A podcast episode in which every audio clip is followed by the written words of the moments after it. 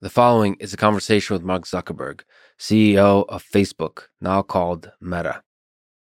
Please allow me to say a few words about this conversation with Mark Zuckerberg, about social media, and about what troubles me in the world today, and what gives me hope. If this is not interesting to you, I understand. Please skip.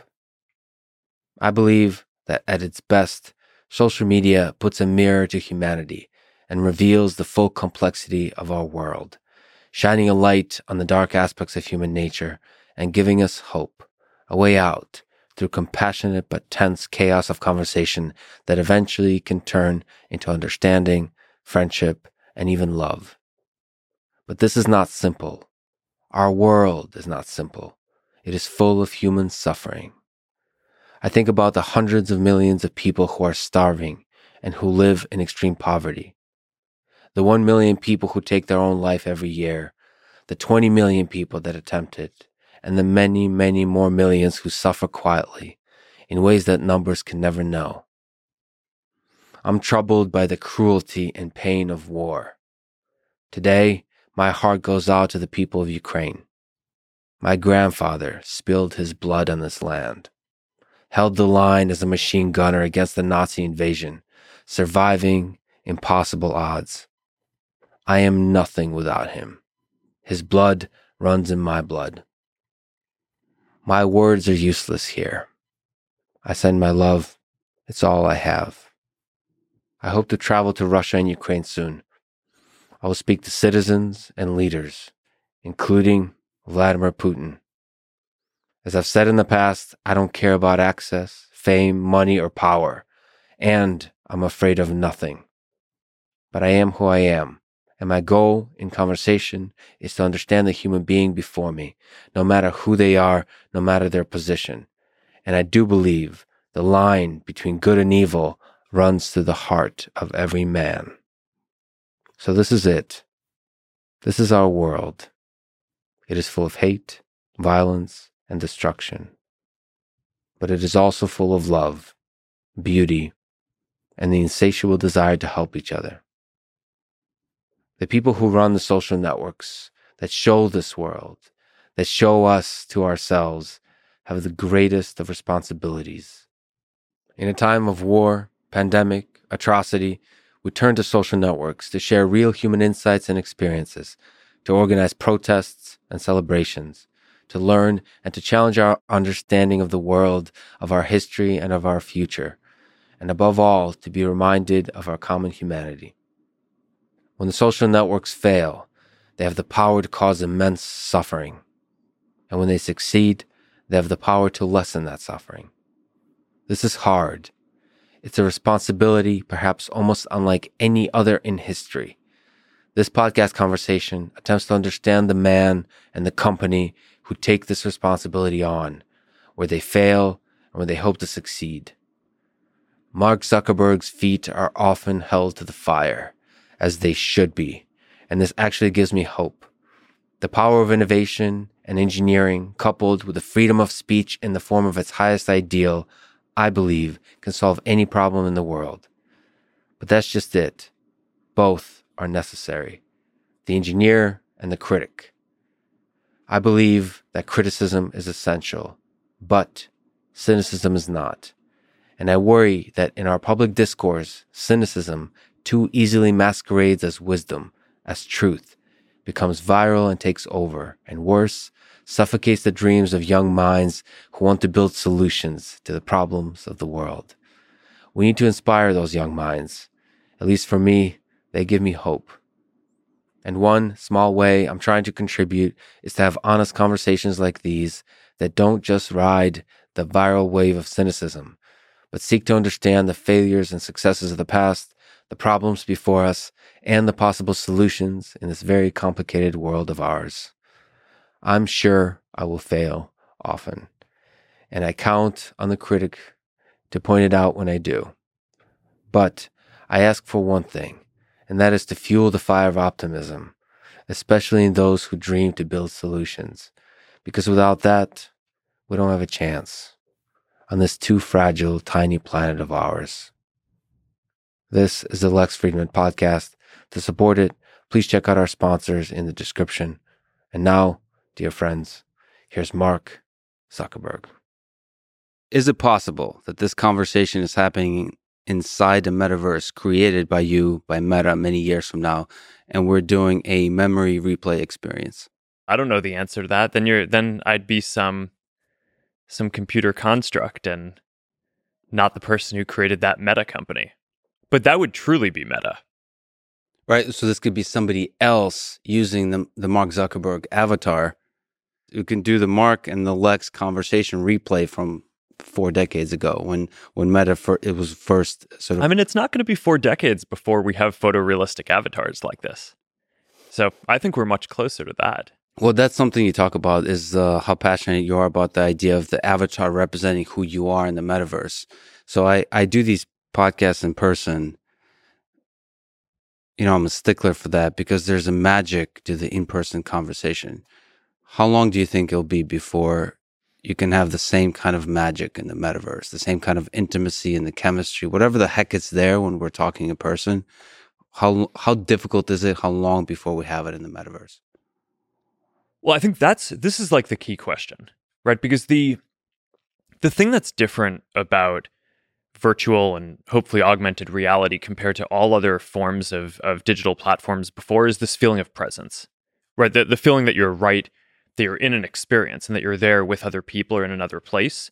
And that's just different from all the other screens that we have today, right? Phones, TVs, all this stuff. It's, you know, they're, they're trying to, in some cases, deliver experiences that feel um, high fidelity, but at no point do you actually feel like you're in it, right? At some level, your content is trying to sort of convince you that this is a realistic thing that's happening, but all of the kind of subtle signals are telling you no, you're looking at a screen.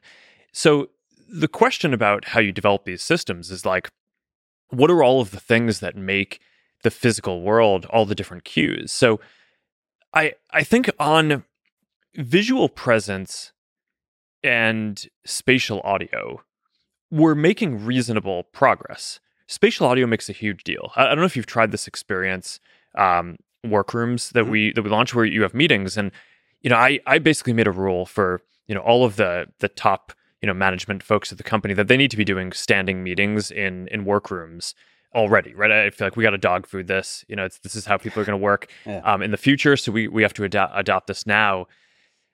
And there are already a lot of things that I think feel significantly better than than like typical Zoom meetings, even though the avatars are a lot lower fidelity. Um, you know, the idea that you have spatial audio, you're around a, a table in VR with people. Um, if someone's talking from over there, it sounds like it's talking from over there. You can see, you know, the the the arm gestures and stuff feel more natural. Um, you can have side conversations, which is something that you can't really do in Zoom. I mean, I guess you can text someone over or, or like out of band, but and if you're actually sitting around a table with people, um, you know you can lean over and whisper to the person next to you and like have a conversation that you can't you know that that you can't really do with um in in um in, in just video communication. So i think it's interesting in what ways some of these things already feel more real than a lot of the technology that we have even when the visual fidelity isn't quite there but i think it'll get there over the next few years. Now i mean you were asking about comparing that to the the true physical world not zoom or something like that and there, I mean, I think you have feelings of like temperature, um, you know, olfactory, um, obviously touch, right? We're working on haptic gloves. Um, you know, the the sense that you want to be able to, you know, put your hands down and feel some pressure from the table.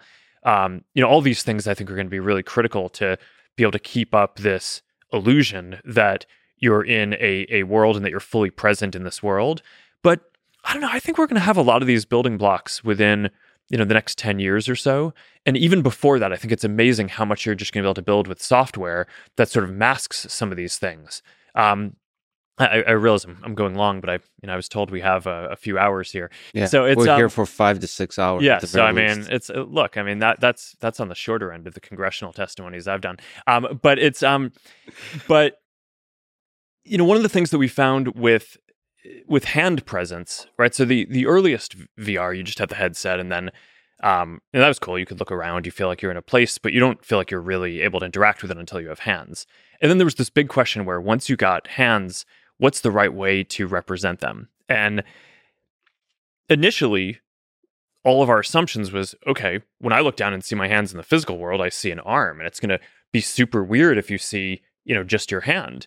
Um, but it turned out to not be the case because there's this issue with your arms, which is like, what's your elbow angle? And if the elbow angle that we're kind of interpolating based on where um, your hand is and, and where your headset is actually isn't accurate, it creates this very uncomfortable feeling where it's like, oh, like my arm is actually out like this, but it's like showing it in here. And that actually broke the the feeling of presence a lot more. Whereas it turns out that if you just show the hands and you don't show the arms, um, it actually is fine for people. So I think that there's a bunch of these interesting psychological cues where it'll be more about getting the right details right and I think a lot of that will be possible even over, you know, a few year period or a five year period. And we won't need like every single thing to be solved to deliver this like full sense of presence. Yeah, it's a fascinating psychology question of what is the essence that makes in person conversation um, special. It's like emojis are able to convey emotion really well, even though they're obviously not photorealistic. And so, in that same way, just like you're saying, just showing the hands is able to uh, create a comfortable expression with your hands. So, I wonder what that is. You know, people in, in, in the world wars used to write letters, and you can fall in love with just writing letters. Mm-hmm. You don't need to see each other in person. You can convey emotion. You can a depth of uh, experience with just words. So, that's a I think a, a fascinating place to explore psychology of like how do you find that intimacy.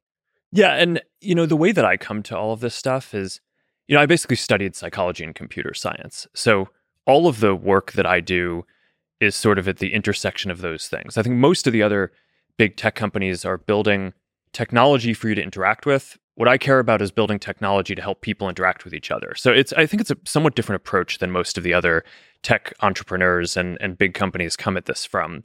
Um, and a lot of the lessons in terms of how I think about designing products come from some just basic elements of psychology, right? In terms of, you know, our brains, you know, you can compare to the brains of other animals, you know, we're very wired to specific things, facial expressions, right? I mean, we're we're very visual, right? So compared to other animals, I mean, that's that's clearly the the the main sense that most people have.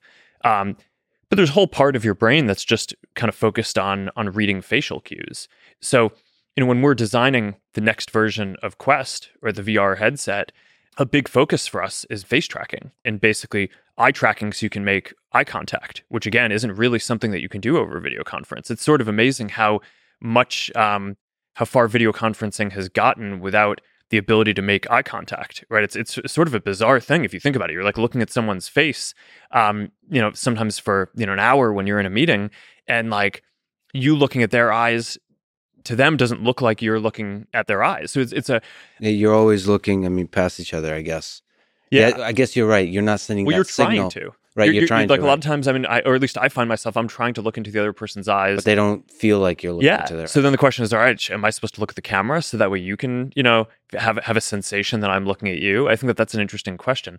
And then, you know, with VR um, today, even without eye tracking and knowing what your eyes are actually looking at, you can fake it reasonably well, right? So you can look at like where the head poses and if it looks like I'm kind of looking in your general direction, then you can sort of assume that maybe there's some eye contact in- intended and and you can do it in a way where it's like okay maybe not it's like a maybe it's not a you know fixated stare but um but it's it's somewhat natural. But once you have actual eye tracking you can you can do it for real. And i think that that's really important stuff. So when i think about meta's contribution to this field i have to say it's not clear to me that any of the other companies that are focused on on the metaverse or on virtual and augmented reality are going to prioritize putting these features in the hardware because like everything they're trade-offs right? I mean they it, it adds it adds some weight to the device maybe it adds some thickness. You could totally see another company taking the approach of let's just make the lightest and thinnest thing possible. But you know i want us to design the most human thing possible um, that that creates the richest sense of presence. And because um, so much of, of human um, emotion and expression comes from these like micro movements. If I like move my eyebrow, you know, millimeter, you will notice, and it, that like means something. Um, so the fact that we're losing these signals um, and a lot of communication I think is is is a loss. And it's, so it's not like okay, there's one feature and you add this, then it all of a sudden is going to feel like we have real presence. You can sort of look at how the the human brain works and how we we express and and kind of read emotions. And you can just build a roadmap of, of that you know of, of, just what are the most important things to try to unlock over a five to ten year period and just try to make the experience more and more human and social. When do you think would be a, a moment like a singularity moment for the metaverse where there's a lot of ways to ask this question but you know people will have many or most of their meaningful experiences in the metaverse versus the real world. And actually, it's interesting to think about the fact that a lot of people are having the most important moments of their life happen in the digital sphere, especially now during COVID. You know, like even falling in love or meeting friends or getting excited about stuff that ha- is happening on the 2D digital plane.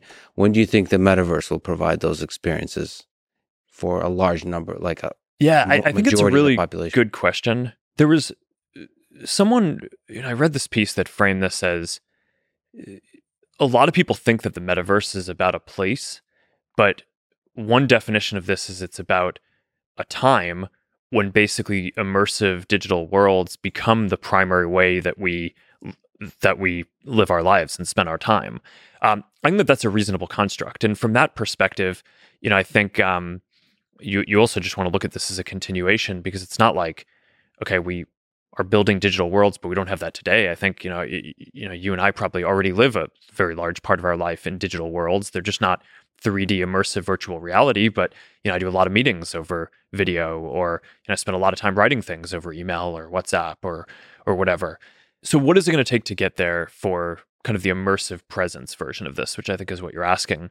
Um, and for that, I think that there's just a bunch of different use cases, right? And and um, you know, I think when you're when you're building technology, I think you're a lot of it is just you're managing this duality, where on the one hand you want to build these elegant things that can scale and you know have billions of people use them and get value from them, and then on the other hand you're fighting this kind of ground game where it's just there are just a lot of different use cases and people do different things and like you want to be able to unlock them. So the first ones that we basically went after were gaming um, with Quest and social experiences. And this is, you know, it goes back to when we started working on virtual reality. My my theory at the time was basically people thought about it as gaming, but if you look at all computing platforms up to that point, um, you know, gaming is a huge part. It was a huge part of PCs. It was a huge part of mobile, but it was also very decentralized, right? There wasn't, you know, for the most part, you know, one or two gaming companies. There were a lot of gaming companies, and gaming is somewhat hits based. I mean, we're getting some games that are that have more longevity, but um, but but in general, you know, there were a lot of a lot of different games out there. But on PC and um, and on mobile, the companies that focused on communication and social interaction, there tended to be a smaller number of those, and that ended up being just as important of a thing as all of the games that you did combined. Um, I think productivity is another area. That's obviously something that we've historically been less focused on, but I think is going to be really important with this. workroom. Oh, or do you mean productivity in the collaborative aspect? Yeah, I think that there's there's a there's a workrooms aspect of this, like a meeting aspect, and then I think that there's like a um, you know Word, Excel, um, you know productivity. Um, uh, you're like you're working or coding or what, what knowledge work, right? It's as opposed to just to just meetings. So you can kind of go through all these different use cases. You know, gaming, I think we're well on our way. Social, I think we're we're just the the kind of preeminent company that focuses on this, and I think that that's already on Quest becoming the you know if you look at the list of what are the top apps. Um, you know, social apps are already, you know, number one, two, three. So that's kind of becoming a critical thing.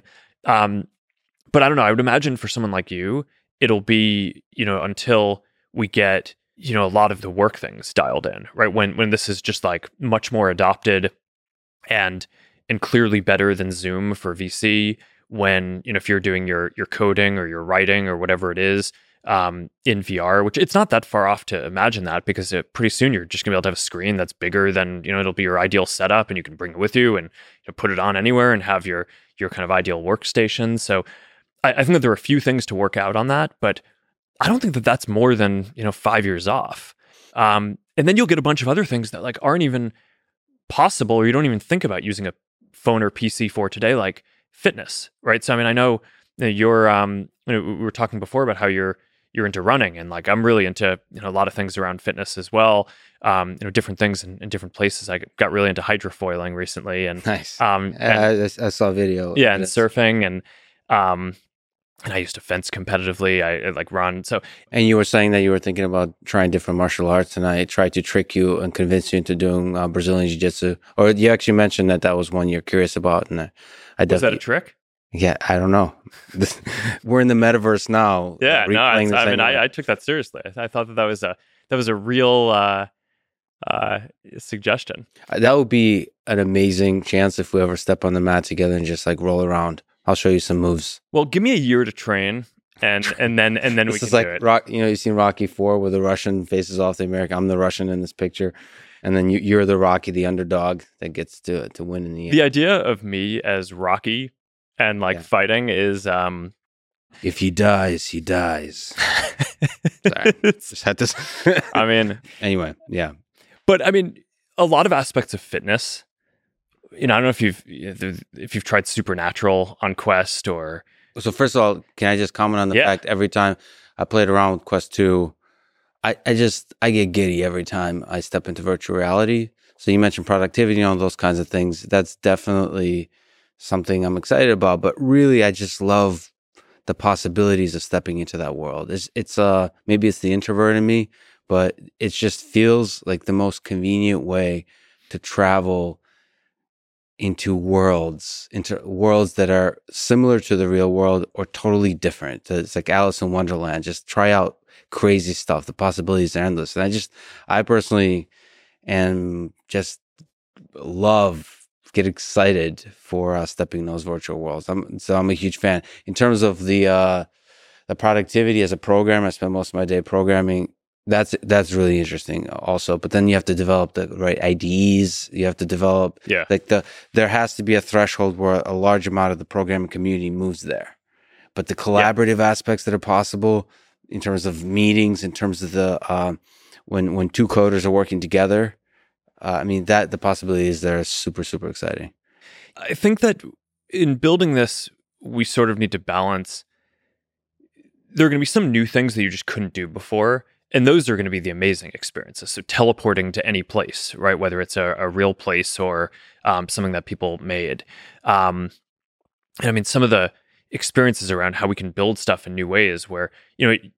A lot of the stuff that you know, when, when I'm coding stuff, it's like, all right, you code it and then you build it and then you see it afterwards. But increasingly, it's going to be possible to, you know, you're in a world and you're building the world as you are in it and and kind of manipulating it. You know, one of the things that we showed at our inside the lab um, for recent artificial intelligence progress is this BuilderBot program where now you are you can just talk to it and say, "Hey, okay, I'm in this world. Like, put put some trees over there, and it'll do that." And like, all right, put put some bottles of water on, um, you know, on on our, our picnic blanket, and it'll do that. And you're in the world. And it's I think there are going to be new paradigms for coding. So yeah, there there are going to be some things that I think are just pretty amazing, especially the first few times that you do them. That you're like, whoa, like I've never had an experience like this. But most of your life, I would imagine, is not doing things that are amazing for the first time. Um, a lot of this, in terms of, I mean, just answering your question from before around what is it going to take before you're spending most of your time in this. Well, first of all, uh, it, let me just say it as an aside: the goal isn't to have people spend a lot more time in computing. i'm It's- it's to asking make for it so myself Yeah, when make- will i spend all of my time in it's to make yeah, it's to make computing more more natural. But yes um, but I think it'll you will you will spend more most of your computing time in this when it does the things that you use computing for somewhat better. So you know maybe um, having your perfect workstation is a five percent improvement on your coding productivity. It maybe it's not like a you know completely new new thing. Um, but I mean, look, if if if I could increase the productivity of every engineer at Meta by five percent, um, you know, we'd buy those devices for everyone. And I, I, imagine, you know, a lot of other companies would too. And that's how you start getting to the scale that um, that I think, you know, makes this rival some of the bigger computing platforms that exist today. Let me ask you about identity. We talked about the avatar. How do you see identity in the metaverse? Should the avatar be tied to your identity? or can it be? Can I be anything in the metaverse? Like, can I be whatever the heck I want? Can I even be a troll? So there's there's a there's a exciting, freeing possibilities, and there's the darker possibilities too. Yeah, I mean, I think that there's going to be a range, right? So we're working on for expression and avatars. Um, on one end of the spectrum are kind of expressive and cartoonish avatars. And then on the other end of the spectrum are photorealistic avatars. And I, just think the reality is that there are going to be different use cases for different things. Um, and I guess there's another axis. So if you're going from photorealistic to expressive, there's also like representing you directly versus like some fantasy identity. And I think that there are going to be things on on all ends of that spectrum too, right? So you'll want photo like in in some experience you might want to be like a photorealistic dragon, right? Or um or you know if I'm playing Onward, which is this military simulator game, um you know it's you know, I think getting to be more photorealistic as a soldier in that um, could enhance the experience. Um, there are times when I'm hanging out with friends where I, I want them to, um, you know, know it's me. So a kind of cartoonish or, or expressive version of me is good. But there are also experiences like, um, you know, VR chat does this well today, where a lot of the experience is kind of dressing up and wearing um, a fantastical avatar that's almost like a meme or is humorous. So you yeah. you come into an experience and it's almost like you have like a built-in icebreaker because like you you see people and you're just like all right, I, I like I'm cracking up at what you're wearing because that's exactly. funny, and it's just like, where'd you get that? Or oh, you made that? That's you know, it's it's awesome. Um, whereas you know, okay, if if you're going into a, a, into a work meeting, maybe a photorealistic version of your real self is is going to be the most appropriate thing for that. So I think the reality is there aren't going to be there's it's not just going to be one thing. Um, you know, my my own sense of kind of how you want to express identity online has sort of evolved over time and that you know early days in facebook i thought okay people were going to have one identity and now i think that's clearly not going to be the case i think you're going to have all these different things and and there's utility in being able to do different things so um, some of the technical challenges that i'm really interested in around it are how do you build the software to allow people to seamlessly go between them? Um, so, say, so you could view them as just completely um, discrete points on a spectrum, but let, us talk about the metaverse economy for a second. Let's say I buy a digital shirt um, for my photorealistic avatar. Um, which, by the way, I think at the time where we're spending a lot of time in the metaverse doing a lot of our work meetings in the metaverse, and et cetera, I would imagine that the economy around virtual clothing, as an example, is going to be quite as big. Why wouldn't I spend almost as much money um, in investing in my my appearance or expression for my photorealistic avatar for meetings as I would for the whatever I'm going to wear in my video chat? But the question is, okay, so you let's say you buy some shirt for your photorealistic avatar.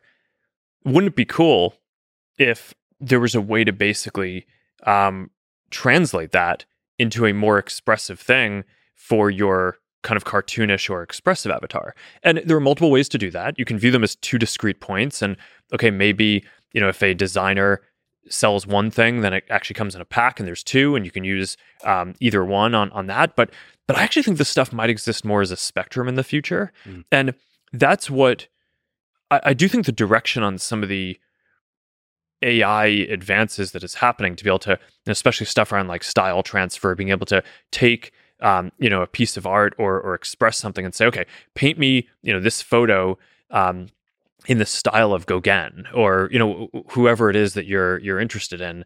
Um, you know, take this shirt and put it in the style of what I've designed for my expressive avatar. Um, I think that's going to be pretty compelling. And the, so the fashion you, you you might be buying like a generator, like a closet that generates a style, and then like like with the GANs, it'll be able to infinitely generate outfits, thereby making it. Uh, so the reason I wear the same thing all the time is I don't like choice. You've talking about you've talked about the same thing, but now you don't even have to choose. The, your closet generates your outfit for you every time, so you, you have to live with the outfit it generates.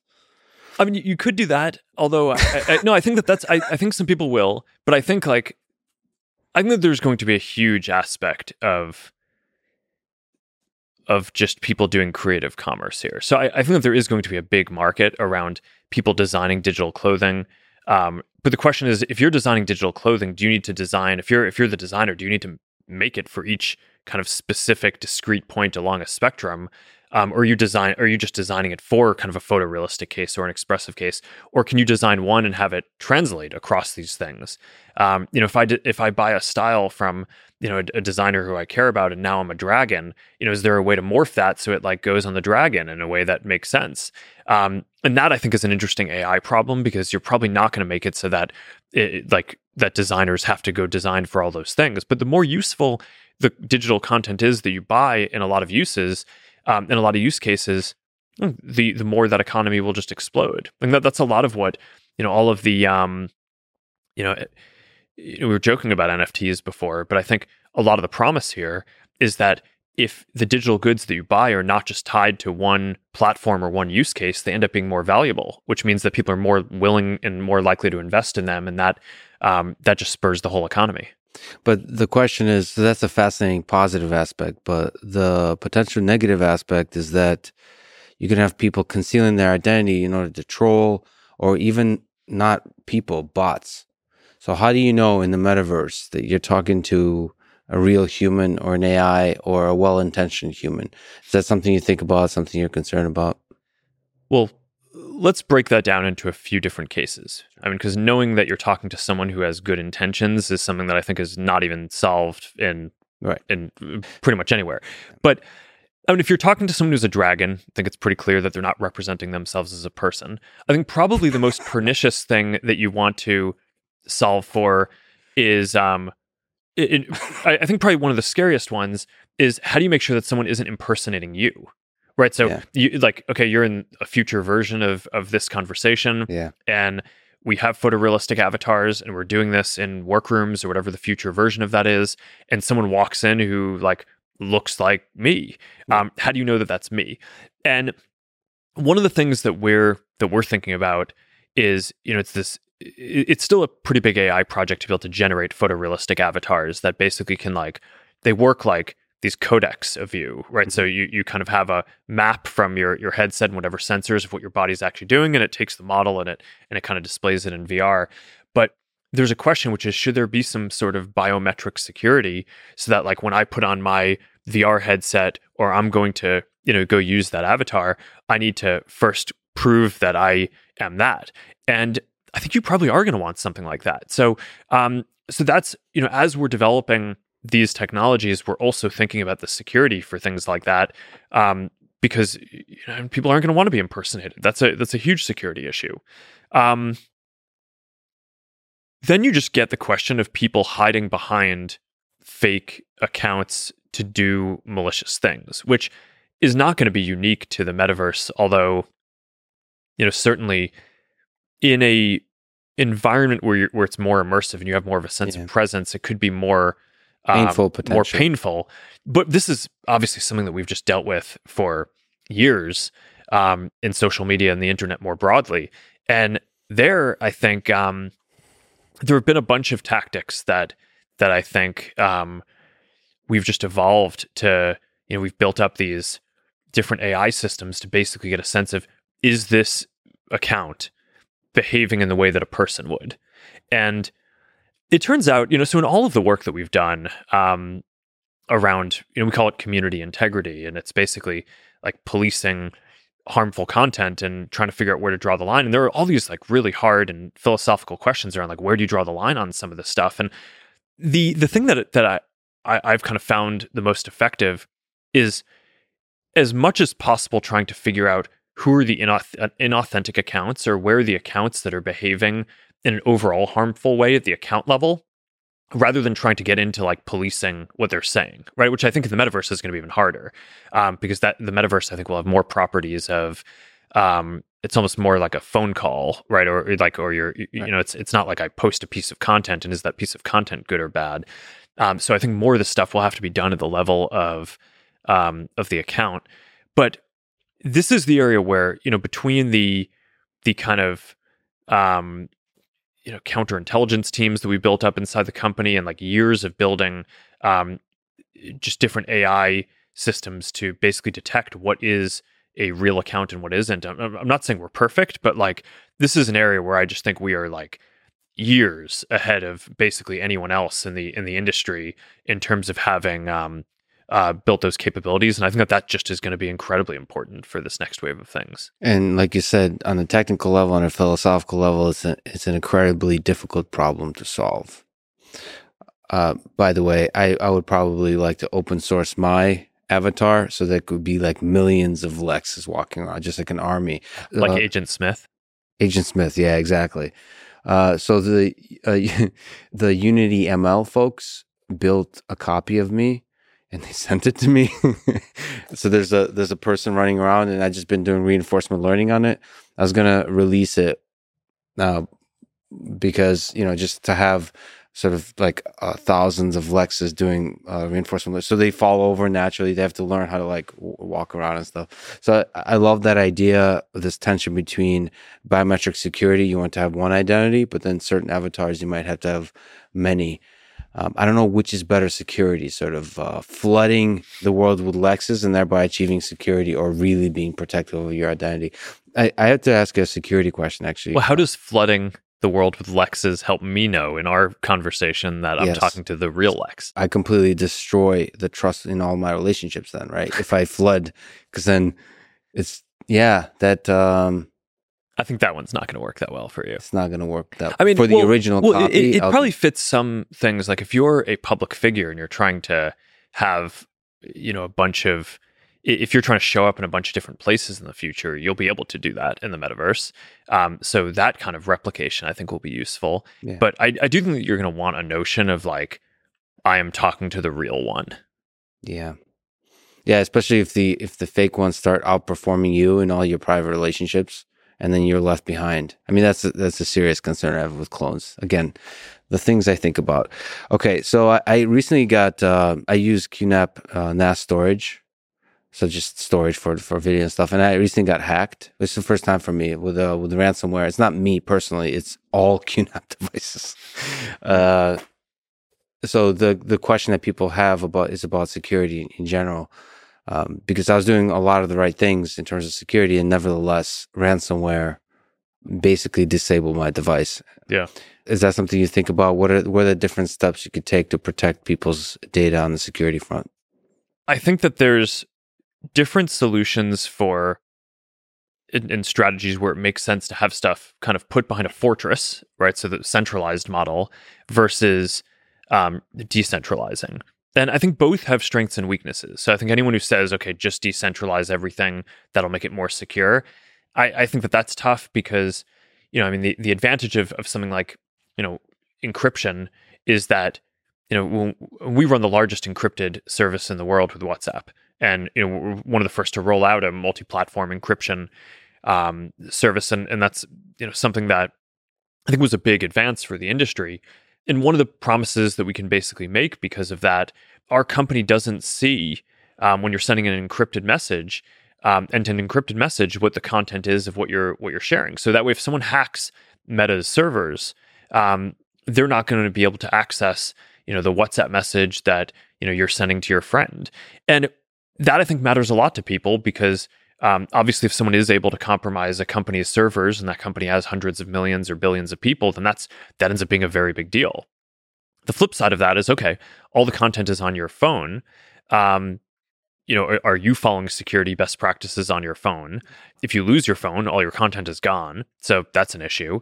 You know, maybe you go back up your content from WhatsApp or or some other service in an iCloud or something, but then you're just at Apple's whims about are they going to go turn over the government the, the, the data to you know some government or or are they going to get hacked? So a lot of the time it is useful to have data in a centralized place too, because then you can train systems that um, that can just do much better personalization. I think that in a lot of cases, um, you know, centralized systems can can offer you know, especially if you're if you're a you know serious company, you're you're running the state of the art stuff, and um, and you have red teams attacking your your own stuff, and um, and you know you're, you're putting out bounty programs and trying to attract some of the best hackers in the world to go break into your stuff all the time. So any system is going to have security issues, but um, but I think the best way forward is to basically try to be as aggressive and open about hardening the systems as possible, not trying to kind of hide and pretend that there aren't going to be issues, which I think is over time why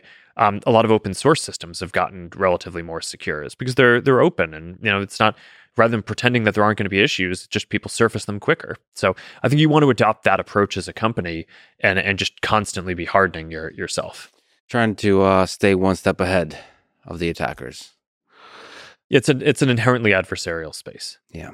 Right. I think it's an interesting security is interesting because of, of the different kind of threats that we've managed over the last five years. There are ones um, where basically the adversaries keep on getting better and better. So trying to kind of interfere with um, you know, security is certainly one area of this. If you have like nation states that are trying to you know, interfere in elections or something, like they're kind of evolving their tactics. Whereas on the other hand, I don't know, I don't want to be too too simplistic about it, but like if um you know if someone is saying something hateful, people usually aren't getting smarter and smarter about how they say hateful things, right? So um, maybe there's some element of that, but it's a very small dynamic compared to um, you know how advanced attackers and, and some of these other places get over time. I believe most people are good, so they actually get better over time at not being less hateful because they realize it's it's not fun being hateful. That's at least the belief I have. But first, bathroom break. Sure. Okay. So we'll come back to AI, but let me ask some difficult questions now. Social Dilemma is a popular documentary that raised concerns about the effects of social media on society. You responded with a point by point rebuttal titled What the Social Dilemma Gets Wrong. People should read that. I would say the key point they make is because social media is funded by ads, algorithms want to maximize attention and engagement, and, and an effective way to do so is to get people angry at each other, increase division, and so on. Can you steel man their criticisms and arguments that they make in the documentary as a way to understand the concern and oh, as a way to respond to it? Well, yeah, I think uh, I think that that's a good conversation to have. Um, I, I don't happen to agree with the the conclusions, and I think that they make a few assumptions that are um, just very big jumps that I, I, I, don't think are reasonable to make.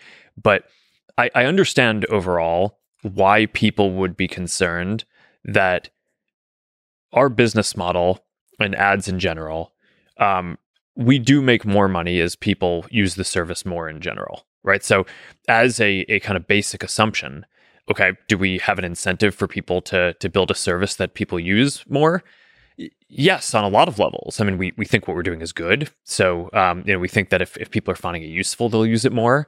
Um, or if you just look at it as this sort of if, if the only thing we cared about is money, which I, I is is not for anyone who knows me, but okay, we're, we're a company. So let's say you, you just kind of um, simplified it down to that. Then would we want people to use the services more? Yes. But then, and then you get to the second question, which is does kind of getting people agitated make them more likely to use um, the services more? And I think from looking at other media in the world, especially TV and you know, th- there's the old news adage: if it bleeds, it leads. Like I, I think that this is there are, I think that there are a bunch of reasons why someone might think that um, that kind of provocative content would be the most engaging.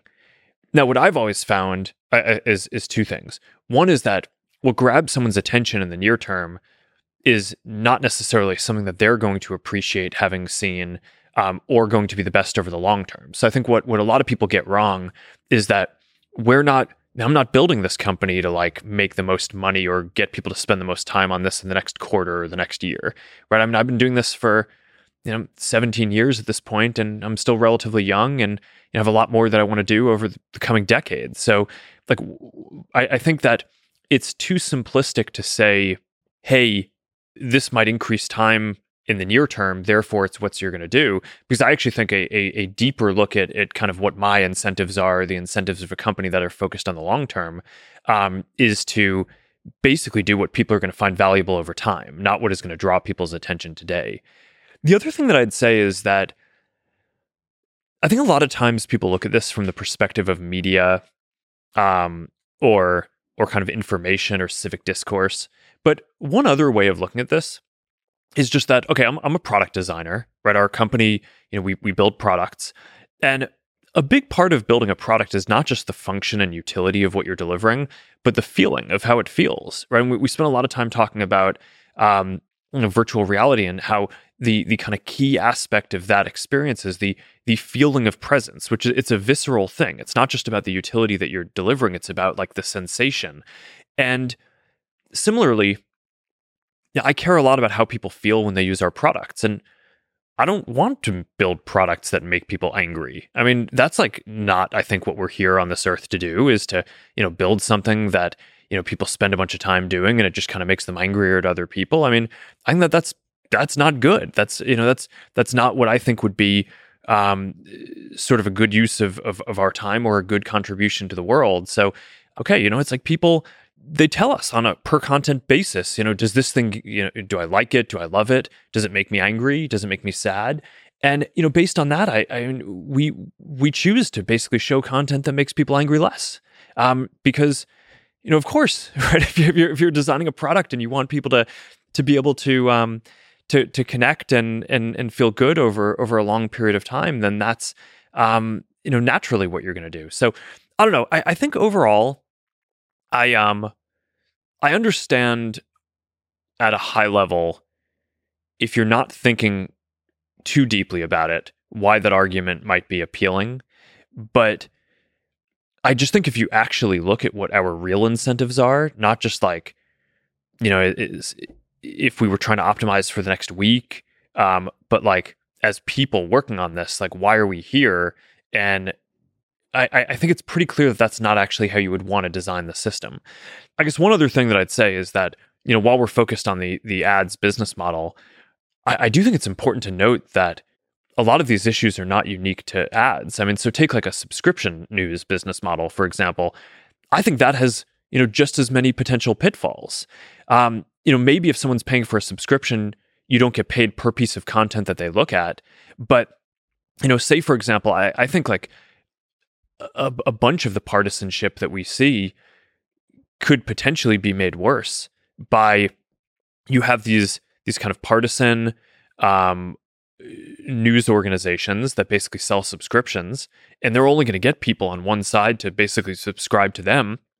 So their incentive is not to um, print content or, or or produce content that's kind of centrist or down the line either. Um, I, I, bet that what a lot of them find is that if they produce stuff that's that's kind of more polarizing or more partisan, then um, then that is what gets them more subscribers.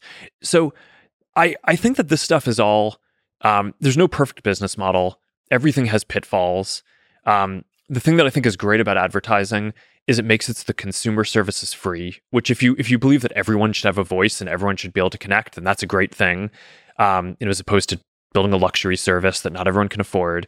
But look, I mean, every business model, you know, you have to be careful about how you're implementing what you're doing. You responded to a few things there. You spoke to the fact that, you know, there is a narrative of malevolence, like, um, you know, you're leaning into the making people angry just because it makes more money in the short term, that kind of thing. So you you responded to that, but there's also kind of reality of human nature, just like you spoke about there's fights, arguments we get in, and we don't like ourselves afterwards, but we got into them anyway.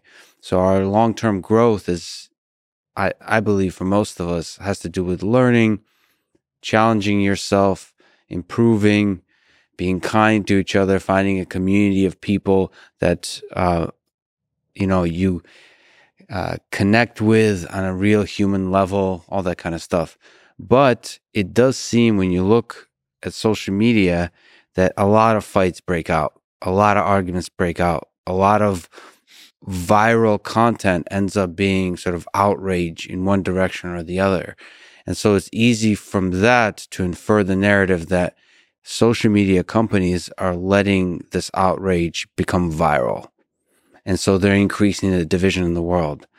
I mean, perhaps you can comment on that or further, how can you be, how can you push back on this narrative? How can you be transparent about this battle because I think it's not just motivation or financials. It's a technical problem too, which is how do you improve long term well being of human beings? I think that going through some of the design decisions would be a good conversation. But first, I actually think, you know, I think you acknowledge that, you know, that narrative is somewhat anecdotal. And I think it's worth grounding this conversation in the actual research that has been done on this, which by and large finds that social media is not a large driver of polarization.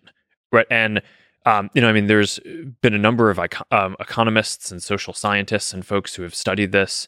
Um, you know, a lot of polarization. It varies around the world. You know, social media is basically in every country. Facebook's in pretty much every country except for China and you know maybe North Korea, and um, and you see different trends in different places where you know in, in a lot of countries polarization is declining. Um, in some, it's flat.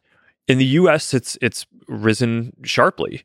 So the question is, what are the unique phenomena in the different places? And I think for the people who are trying to say, hey, social media is the thing that's doing this, I, I think that that clearly doesn't hold up because social media is a phenomenon that is pretty much equivalent in all of these different countries.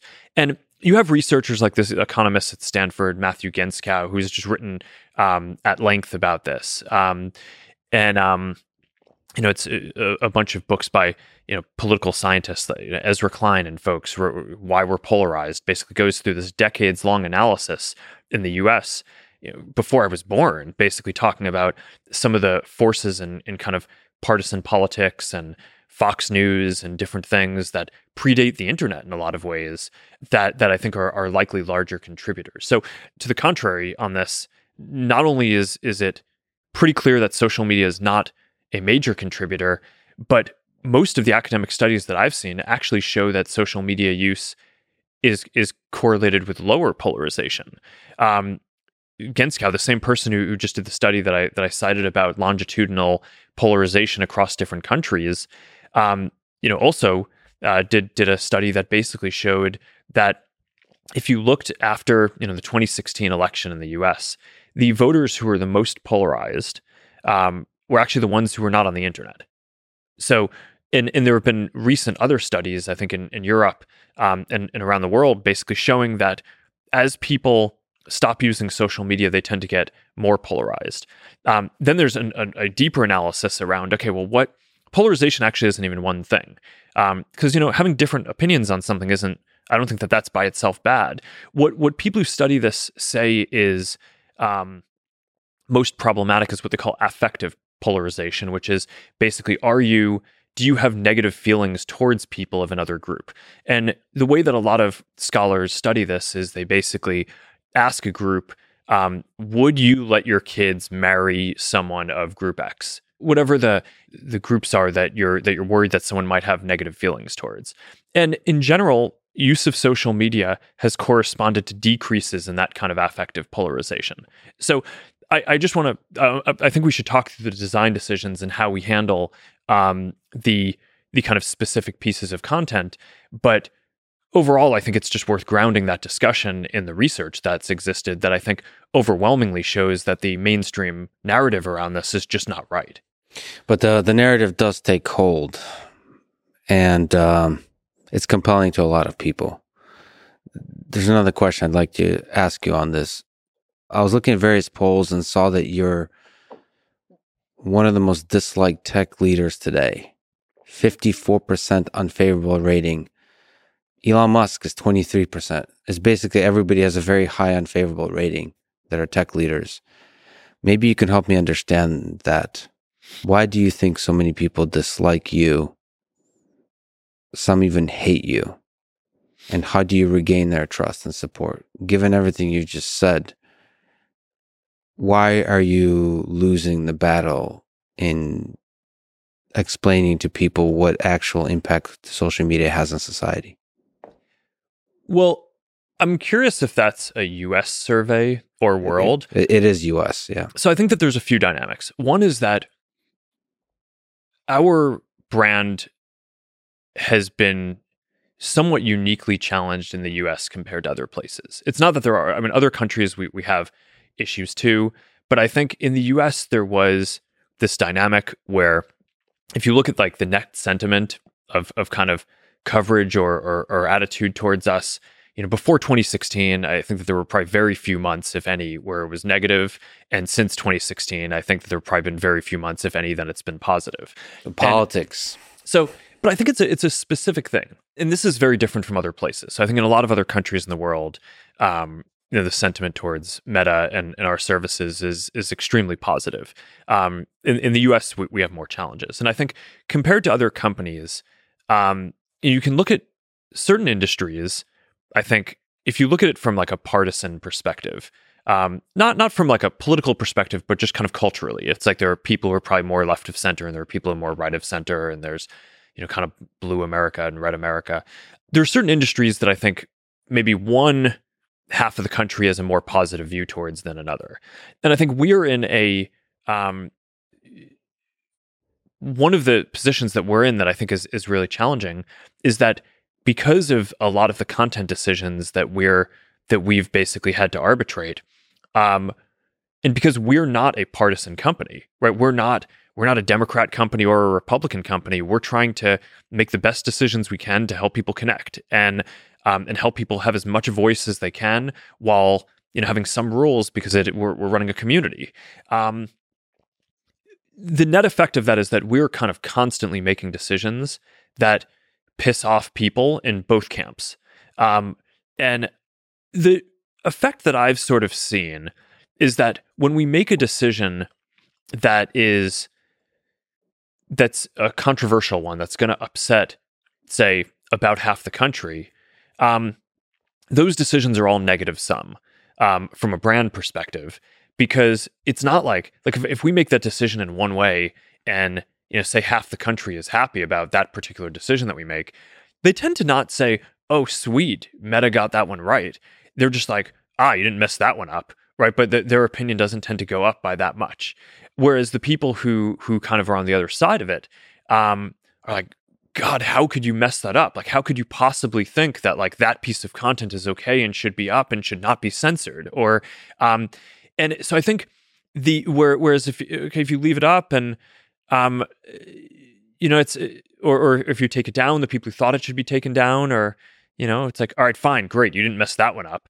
Yeah. So our internal assessment of of uh, and kind of analytics on our brand are basically anytime one of these big controversial things comes up in society, um, our brand goes down with half of the country, and then like if you and then if you just kind of extrapolate that out, it's just been very challenging for us to try to navigate what is a polarizing country in a principled way where we're not trying to kind of hew to one side or the other. We're trying to do what we think the, is the right thing. But I mean, that's what I think is the right thing for us to do, though. So, I mean, that's that's what we'll we'll we'll try to keep doing. Just as a human being, how does it feel though when you're giving so much of your day to day life to try to heal division, to try to do good in the world, as we've talked about, that so many people in the U.S the place you call home, have a negative view of you as a leader, as a human being, and uh, the company you love?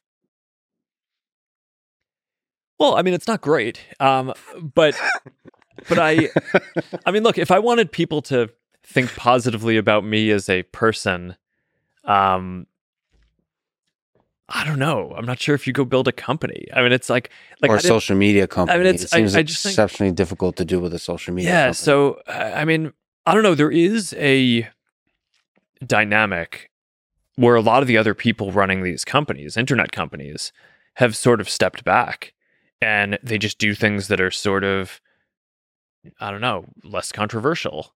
And um, and some of it may be that they just get tired over time. But you know, it's um, so I don't know. I, I I think that you know running a company is hard. Building something at scale is hard. You only really do it for a long period of time if you really care about what you're doing.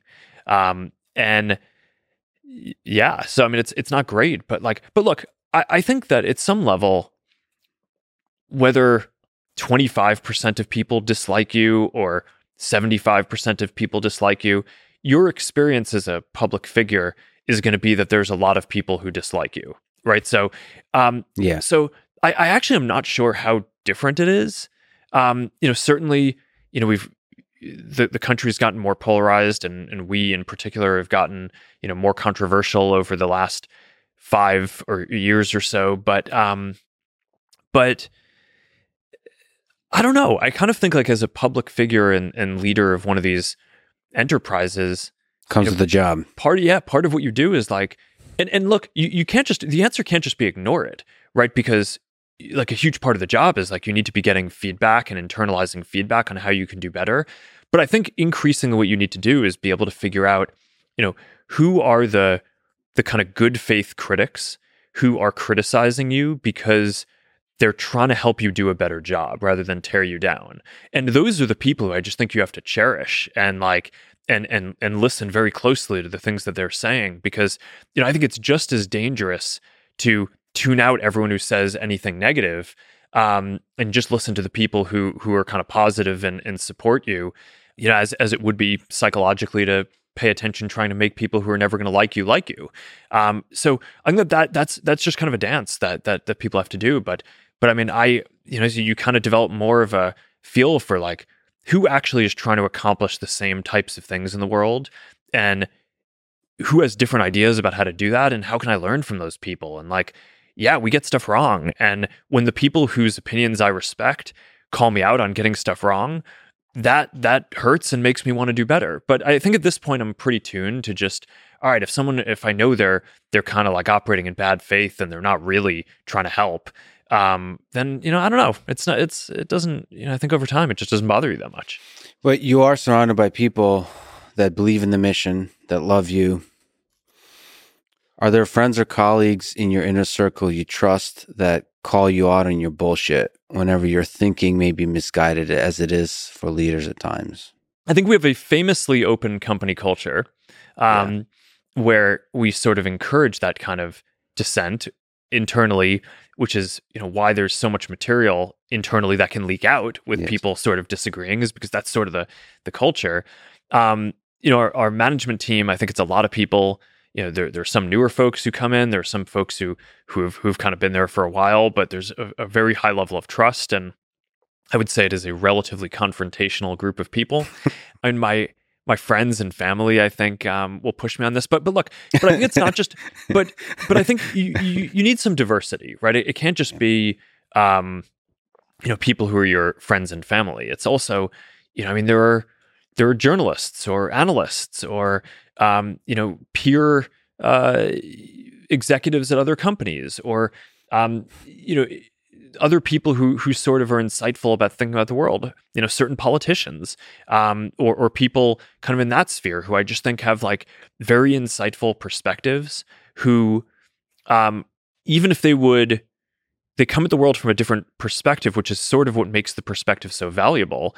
But you know, I think fundamentally you're trying to get to the same place in terms of, you know, helping people connect more, helping um, the whole world function better, not just you know one place or another. Um, and I don't know. I mean, those are the people whose whose opinions really matter to me and, and I just it's you know that's how I learn on a day-to-day basis people are constantly sending me comments on stuff or links to things they found interesting and um and I don't know it's it's kind of constantly evolving this model of the world and and kind of what we should be aspiring to be you've talked about you have a famously open culture which comes with uh, the criticism and the painful experiences so let me ask you another difficult question Frances Haugen, the Facebook whistleblower, leaked the internal Instagram research into teenagers and well being. Her claim is that Instagram is choosing profit over well being of teenage girls, so Instagram is, quote, toxic for them. Your response, titled, What Our Research Really Says About Teen Well Being and Instagram, says no. Instagram research shows that 11 of 12 well being issues teenage girls who uh, said they struggle with those difficult issues, also said that Instagram made them better rather than worse. Again, can you steel man and defend the point and uh, Frances Haugen's characterization of the study, and then help me understand the positive and negative effects of Instagram and Facebook on young people? So, uh, there are certainly questions around teen mental health that are really important. It's hard to, you know, as, as a parent, it's like hard to imagine any set of questions that are sort of more important. I mean, I guess maybe other aspects of physical health or, or, or well being um, or probably come to that level. But like, these are really important questions, right? Which is why we dedicate teams to studying them. Um, you know, I don't think the internet or social media um, are unique in having these questions. I mean, I think people, and there have been sort of magazines with promoting certain body types for women and kids for decades, but um, you know, we really care about this stuff. So we so we wanted to study it, and and of course, you know, we didn't expect that everything was going to be positive all the time. So I mean, the reason why you study this stuff is to try to improve and, and get better. So, I mean, look, the, the place where I disagree with the characterization first, I thought you know, some of the reporting and coverage of it just took the whole thing out of proportion and that it focused on, as you said, I think there were like 20 metrics in there. And on, you know, 18 or 19, the effect of using Instagram was neutral or positive on the on the teen's well-being. And there was one area where where I think um, it showed that we needed to improve, and we took some steps to try to do that um, after doing the research. But but I think having the coverage just focus on that one without focusing on the, you know, I mean, I, I think a, an accurate characterization would have been that kids using Instagram or not kids, teens, um, is is generally positive for their mental health. Um, but of course, that was not the narrative that came out. So I think it's hard to. That's not a kind of logical thing to straw man, but I sort of disagree or, or, or steel man. But I sort of disagree with that overall characterization. I think anyone sort of looking at this um, objectively would. Um, but then you know, I mean, the, the there is this sort of intent critique that I think you were getting at before, which which says you know it assumes some sort of malevolence, right? It's like, um, which it's it's really hard for me to really wrap my head around this because, as far as I know, it's not clear that any of the other tech companies are doing this kind of research.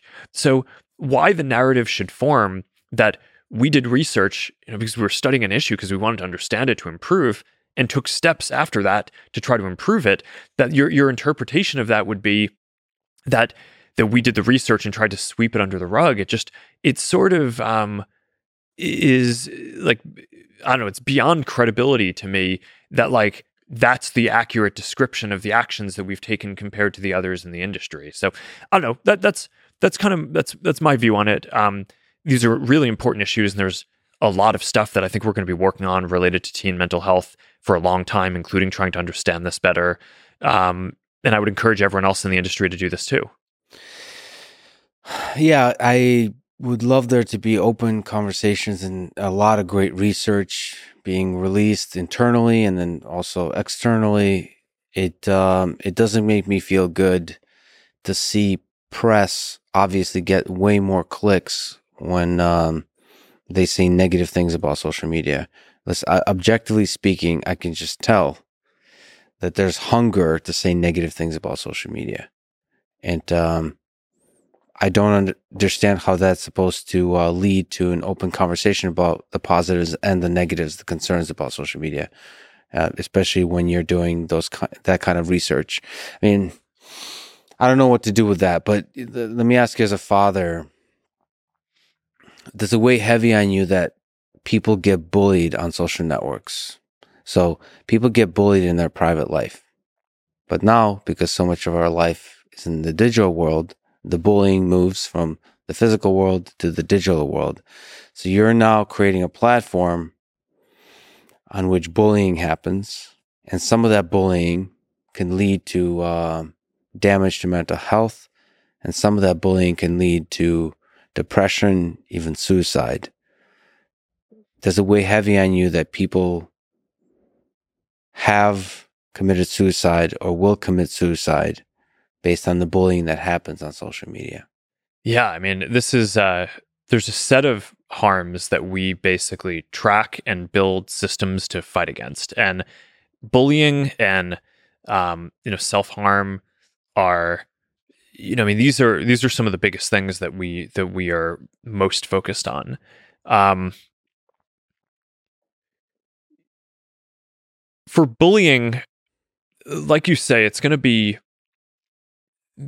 while this predates the internet, and it's probably impossible to get rid of all of it. Um, you want to give people tools to fight it. um, and you and you want to fight it yourself. And you also want to make sure that people have the tools to get help when they need it. So I, I think it, this isn't like a question of, you know, can you get rid of all bullying? I mean, it's like, all right, um, I mean, I have two daughters, and you know they they fight and you know push each other around and stuff too. And the question is just how do you how do you handle that situation? And um, there's a handful of things that I think you, you can you can do. Um, you know, we talked a little bit before around some of the AI tools that you can build to identify when something harmful is is happening. It's actually it's very hard in bullying because a lot of bullying is very context specific. It's not like you're trying to fit a a formula of like you know if if if, if like looking at the different harms, um, you know, someone promoting a terrorist group is like probably one of the simpler things to generally find because things promoting that group are going to you know look a certain way or feel a certain way. Bullying could just be you know someone making some subtle comment about someone's appearance that's idiosyncratic to them. And it could look at just like humor. So humor Yeah, to one person exactly. could be destructive to another Yeah. human being. Yeah. So with bullying, I think there are there are certain things that you can find through AI systems, um, but I think it is increasingly important to just give people more agency themselves. So we've done things like making it so people can turn off comments or you know take a break from um, you know hearing from a specific person without having to signal at all that they're going to stop following them or, or or or kind of make some some stand that okay I'm not friends with you anymore I'm not following you I just like I just don't want to hear about this but I also don't want to signal um, at all publicly that um, or to them that that there's been an issue. Um, and then you get to some of the more extreme cases like you're talking about where someone is thinking about um, you know, self-harm or, or suicide. And um, and there we've found that that is a place where ai can can identify a lot as, as well as people flagging things. You know if people are um, expressing something that is is you know potentially they're thinking of hurting themselves. Those are cues that you can build systems and you know hundreds of languages around the world to be able to identify that. And one of the things that i'm uh, actually quite proud of is we've we've built these systems that i think are clearly leading at this point that not only identify that but then connect with local um, first responders and have been able to save i think at this point it's you know in, in thousands of cases be able to get first responders to people um, through these systems who really need them um, because of specific plumbing that we've done between the ai work and being able to communicate with with local first responder organizations. We're rolling that out in more places around the world. And um, and i think the team that that worked on that just did awesome stuff. So I, I think that that's a long way of saying yeah i mean this is this is a, a this is a heavy topic and there's you want to attack it in a bunch of different ways um, and and also kind of understand that some of nature is for people to to to do this to each other which is unfortunate but um but you can give people tools and and build things that help It's still one hell of a burden, though. A platform that allows people to fall in love with each other is also by nature going to be a platform that allows people to hurt each other. And when you're managing such a platform, it's difficult. And I think you spoke to it, but the psychology of that, of being a leader in that space, of creating technology that's playing in this space, like you mentioned, psychology, is really damn difficult and I mean the, the burden of that is just it's just great. I just wanted to hear you speak um, to that point. I have to ask about the thing you've brought up a few times, which is making controversial decisions. Let's talk about free speech and censorship. So there are two groups of people uh, pressuring Meta on this. One group is upset that Facebook, the social network, allows misinformation in quotes to be spread on the platform. The other group are concerned that Facebook censors speech by calling it misinformation. So you're getting it from both sides. You, um, in 2019, October, at uh, Georgetown University, eloquently defended the importance of free speech. But then COVID came, and the 20 and the 2020 election came. Do you worry that outside pressures from advertisers, politicians, the public have forced Meta to damage the ideal of free speech that you spoke highly of? just to say some obvious things up front, I, I don't think pressure from advertisers or politicians directly in any way affects how we think about this. I think these are just hard topics. Um, so let me just take you through our evolution from kind of the beginning of the company to, to where we are now. Um, you don't build a company like this unless you believe that people expressing themselves is a good thing. Right. So that's sort of the the foundational thing.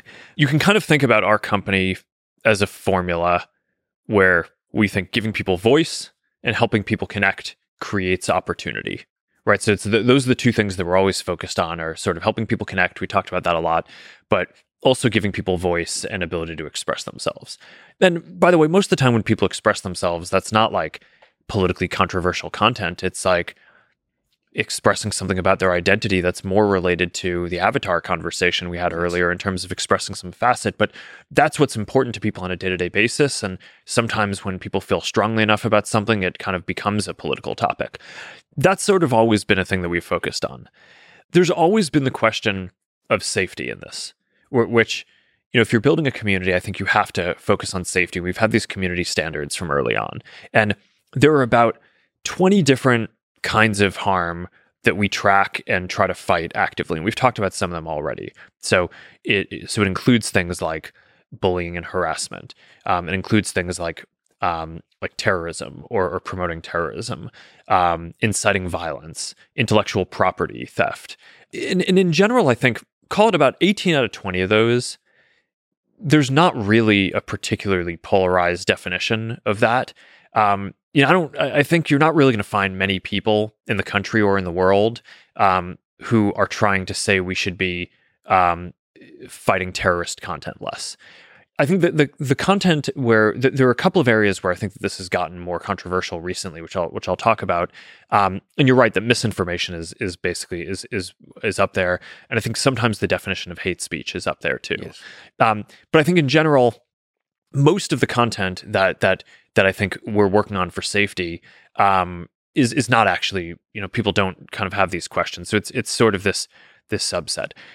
But if you go back to the beginning of the company, this was sort of pre deep learning days, and therefore, and you know, I was it was me and my roommate Dustin joined me, and um and like if someone posted something bad um, you know, it was the AI technology did not exist yet to be able to go um, basically look at all the content. Um, and we were a small enough outfit that no one would expect that we could review it all. Even if like someone reported it to us, we basically did our best, right? It's like someone would report it and we'd we'd try to look at stuff and and and deal with stuff. And for call it the first um, I don't know, seven or eight years of the company, you know, we weren't that big of a company. You know, for a lot of that period, we weren't even really profitable. The AI didn't really exist to be able to do the kind of moderation that we do today. And then at some point in kind of the middle of the last decade, that started to flip. And we, um, you know, we became, it got to the point where we were sort of a larger and more profitable company. And the AI was starting to come online to be able to proactively detect some of the simpler forms of this. So things things like pornography, you could train an image classifier to you know identify what a nipple was, or you can mm. fight against terrorist content. You still There's actually papers on this. It's great. Oh, of course there technical are technical papers. Of course there are. You know those are relatively easier things to train AI to do than. For example, understand the nuances of what is inciting violence in a hundred languages around the world, yes. and um, not have the false positives of like, okay, are you posting about this thing that might be inciting violence because you're actually trying to denounce it?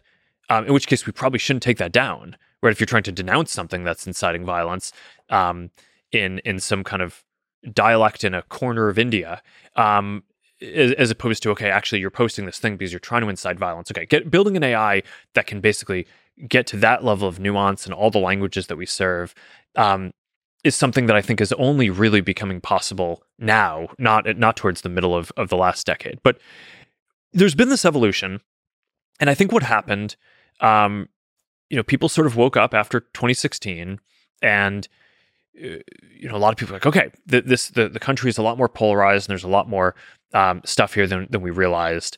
Um, why weren't these internet companies on top of this?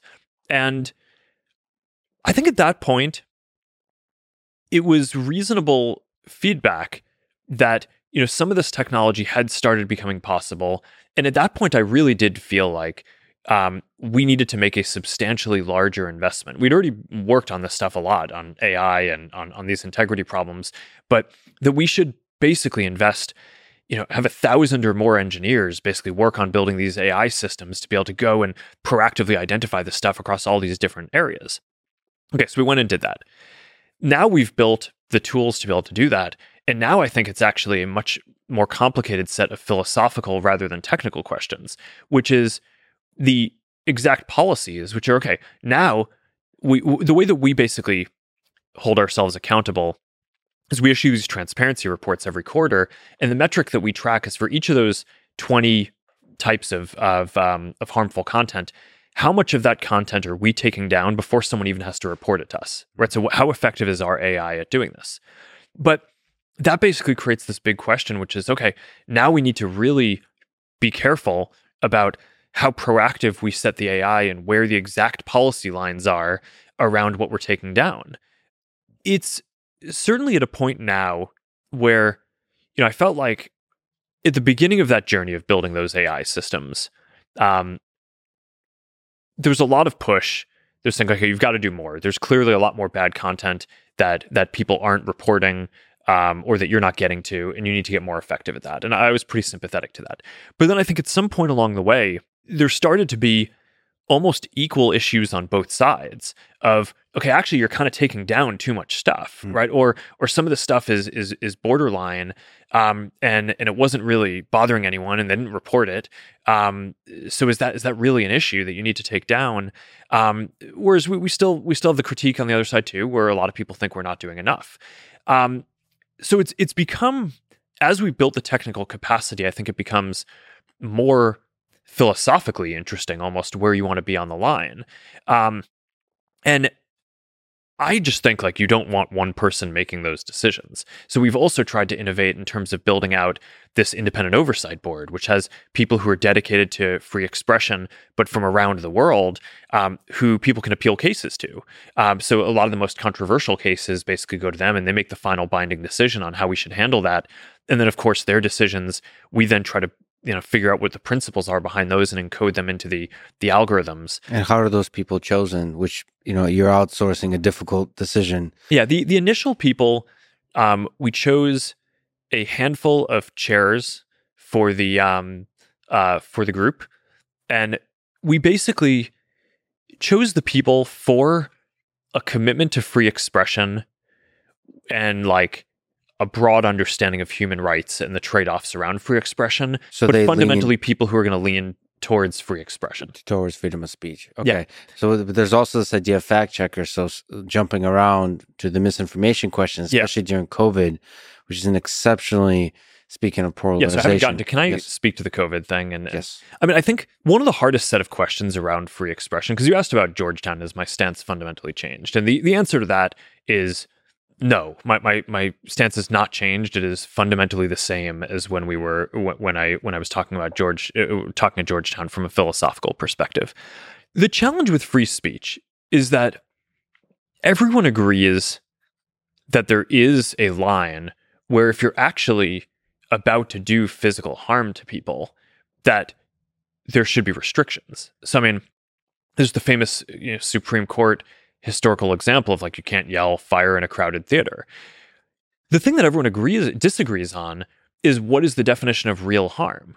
Where I think some people think, okay, this should only be a very literal i mean take it back to the bullying conversation we were just having where is it is it just harm if the person is about to hurt themselves because they've been bullied so hard or is it actually harm be- like as they're being bullied? And, and kind of at what point in the spectrum is that? And that's the part that there's not agreement on.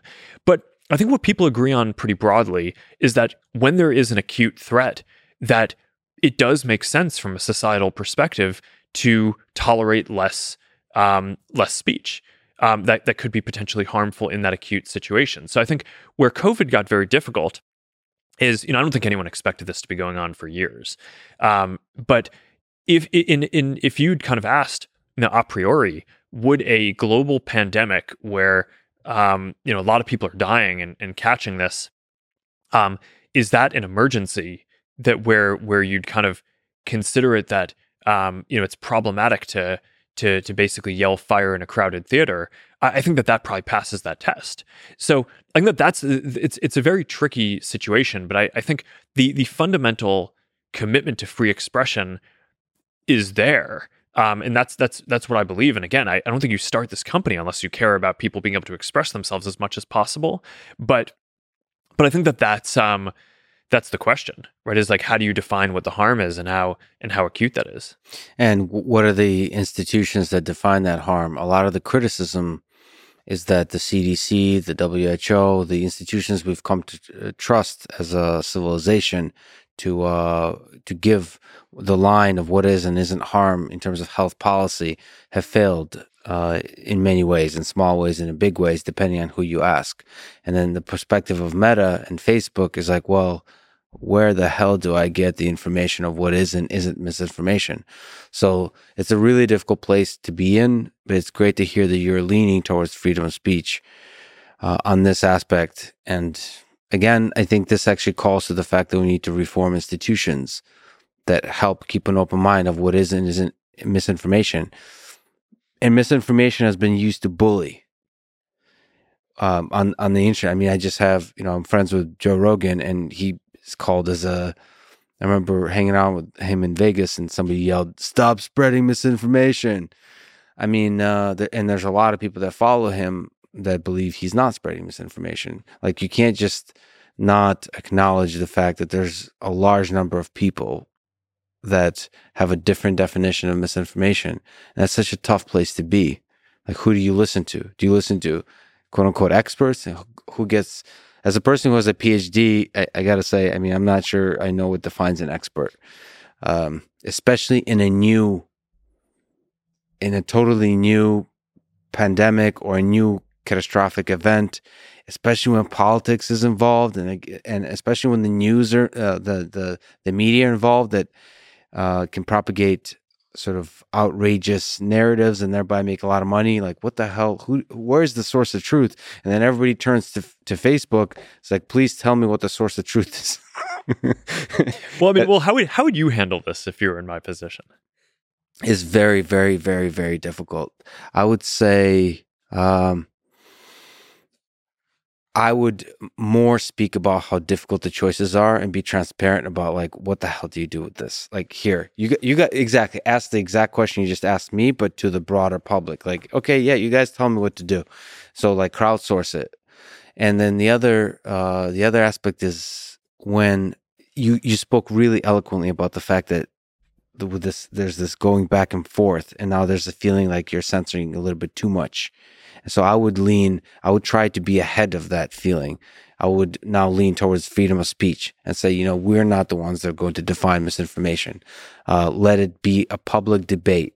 Let the idea stand. And I, I actually place, you know, this idea misinformation, I place the responsibility on the poor communication skills of scientists.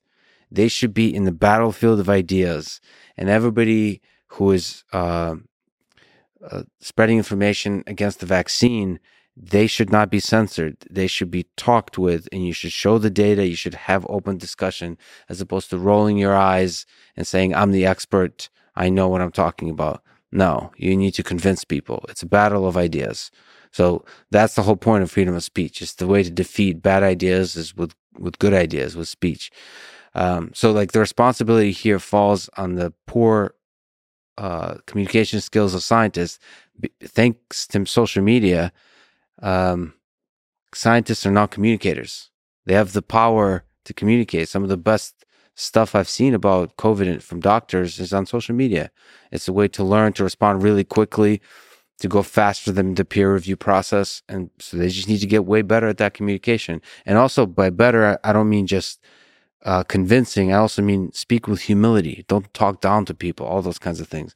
And as a platform, I would say I would step back a little bit. Not all the way, of course, because there's a lot of stuff that can cause real harm, as we talked about, but you lean more towards freedom of speech because then people, from a brand perspective, wouldn't be blaming you for the other ills of society, uh, which there are many. The institutions have flaws uh, the political divide. Obviously, politicians have flaws. That's news. Uh, the the media has has flaws that they're all trying to work with, and because of the central place of Facebook in the world, all of those flaws somehow kind of propagate to Facebook, and you're sitting there, the in, as, as Plato, the philosopher, have to answer to some of the most difficult questions asking uh, uh, being asked of human civilization. So I don't know. Maybe this is an American answer though to lean towards freedom of speech. I don't know if that applies globally. Uh, so yeah, I don't I, I don't know. But transparency and saying I think as a, as a technologist, one of the things I sense about Facebook and Meta when people talk about uh, this company is they don't uh, necessarily understand fully how difficult the problem is. You talked about AI has to catch a bunch of harmful stuff really quickly. Just the sea of data you have to deal with. Uh, it's a really difficult problem. So, like any of the critics, if you just hand them the helm for a week, let's see how well you can do. Like that to me that that's definitely something that would wake people up to how difficult this problem is if there's more transparency saying how difficult this problem is. Let me ask you about on, on the ai front just because you mentioned uh, language and my eloquence um, translation is something i wanted to ask you about and uh, first just to give a shout out to the supercomputer you've recently announced the uh, ai research supercluster rsc Obviously, I'm somebody who loves the GPUs. It currently has 6,000 GPUs. NVIDIA DGX A100s uh, is is the systems that have uh, in total 6,000 GPUs, and uh, it will eventually, maybe this year, maybe soon, will have 16,000 GPUs. So it can do a bunch of different kinds of uh, machine learning applications. There's a cool thing on the uh, distributed storage aspect and all that kind of stuff. So one of the applications that I think is super exciting is translation, real-time translation. I mentioned to you that you know having a conversation. I speak Russian fluently. I speak English somewhat fluently, and I'm you know having a conversation with Vladimir Putin. Say as a use case, me as a user coming to you as a use case. We both speak each other's language. I speak Russian. He speaks English how can we have that communication go well with the help of AI? I, I think it's such a beautiful and a powerful application of AI to connect the world that bridge the gap, not necessarily between me and Putin, but people that don't have that shared language. Um, can you just speak about your vision with translation? Because I think that's a really exciting application. If you're trying to help people connect all around the world, you know, a lot of content is produced in one language and people and all these other places are interested in it. So being able to translate that um, just unlocks a lot of value on a day to day basis.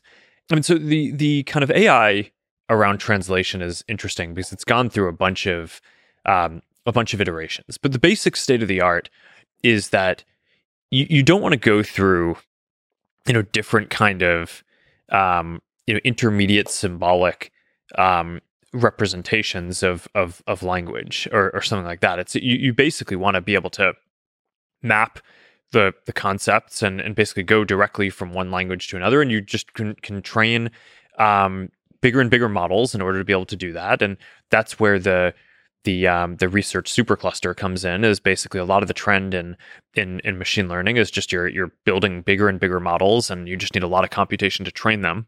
So it's not that like the translation would run on the supercomputer, the training of the model, um, which, which, could have you know billions or trillions of examples of you know, just uh, basically that. Um, you're you're training models on this supercluster in you know days or weeks that might take um, a much longer period of time on a smaller cluster, so it just wouldn't be practical for most teams to do. But the the translation work, um, we we're basically getting from you know, being able to go between about 100 languages seamlessly today um, to being able to go to about 300 languages um, in the near term. And so from any language to any other language. Yeah. Then that's it. And, and part of the issue when you get closer to, you know, more languages is eh, some of these get to be, you know, pretty, um, uh, not very popular languages, right? Where there isn't that much content in them. So um, so you, you end up having less data and you need to kind of u- use a, a model that you've built up around other examples, and and this is one of the big questions around AI is like how generalizable can things be, um, and and that's that I think is one of the things that's just kind of exciting here from a technical perspective. But capturing, we, we talked about this with the metaverse, capturing the magic of human to human interaction. So me and Putin, okay. Um, again, this is. I mean, it's a it's a tough example because you actually both speak Russian and English. no, but that's. but in the future, I see it as a Turing test uh, of a kind because we would both like to have an AI that improves. Because I don't speak Russian that well. He doesn't speak English that well. Yeah. It would be nice to outperform our abilities.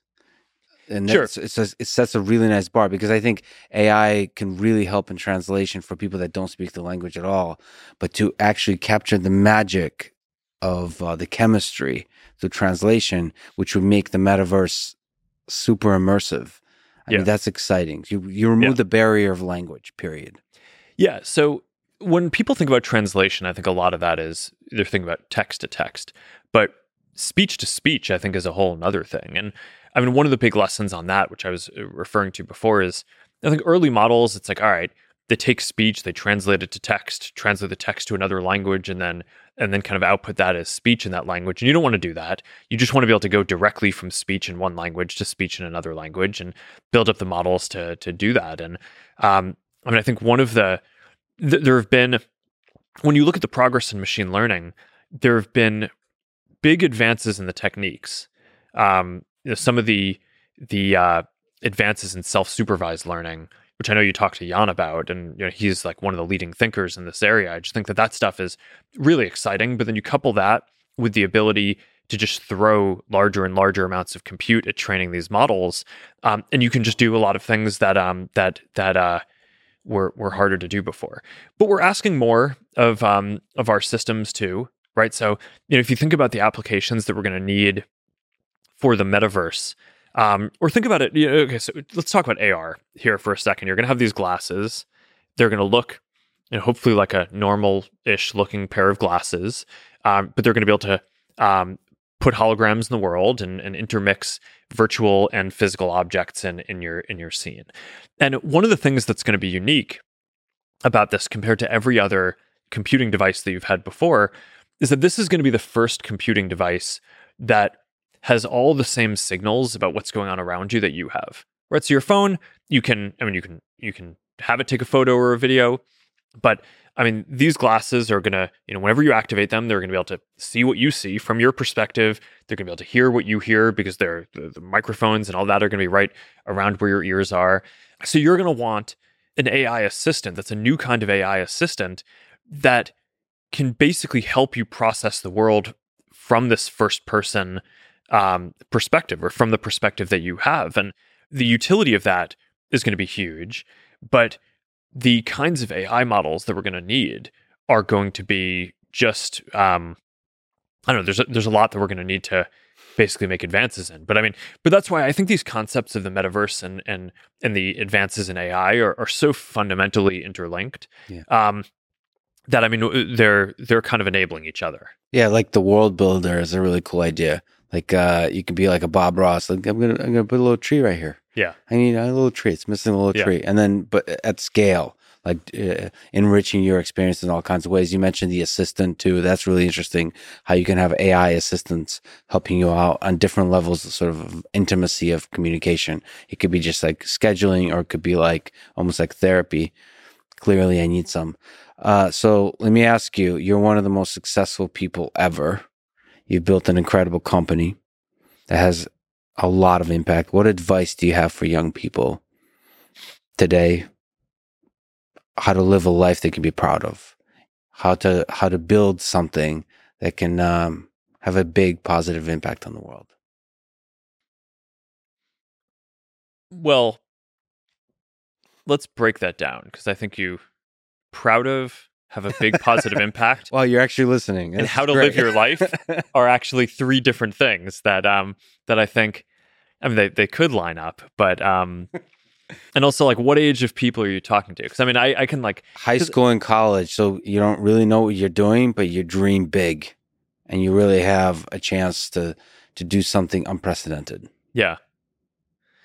So Also guess for people to- my age. okay, so let's maybe maybe start with the the kind of most philosophical and abstract version of this. Yes. Every night when I put my daughters to bed, we, we go through this thing and uh, like it's a, they, they call it the good night things because we're we're basically uh, what we talk about at night. Um, and and I, I just I Good. I go through them. Sounds like a good show. It's, yeah, the good night things. Mhm. Yeah, Priscilla's always asking. She's like, "Can I get good night things?" It's like I don't know. You go to bed too early. Um, but it's um, it's but I, I basically go through with Max and and and Augie. Um, you know, what are the the things that are most important in life, right? That I just uh, it's like what what do I want them to remember and just have like really ingrained in them as they grow up, and it's health, right? Making sure that you take care of of, of yourself and keep yourself in good shape, loving friends and family, right? Because you know having the the relationships, the the family, and making time for for for friends, I think is is um, perhaps one of the most important things.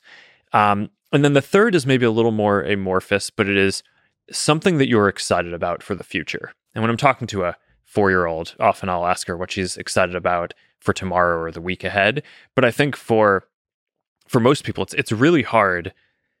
I mean, the the world is a heavy place, and I think like the the way that we navigate it is that we have things that we're looking forward to. So whether it is building AR glasses for the future or um, being able to celebrate my 10 year wedding anniversary with with my wife that's coming up. It's like I think people, we, we, you know, you you have things that you're looking forward to.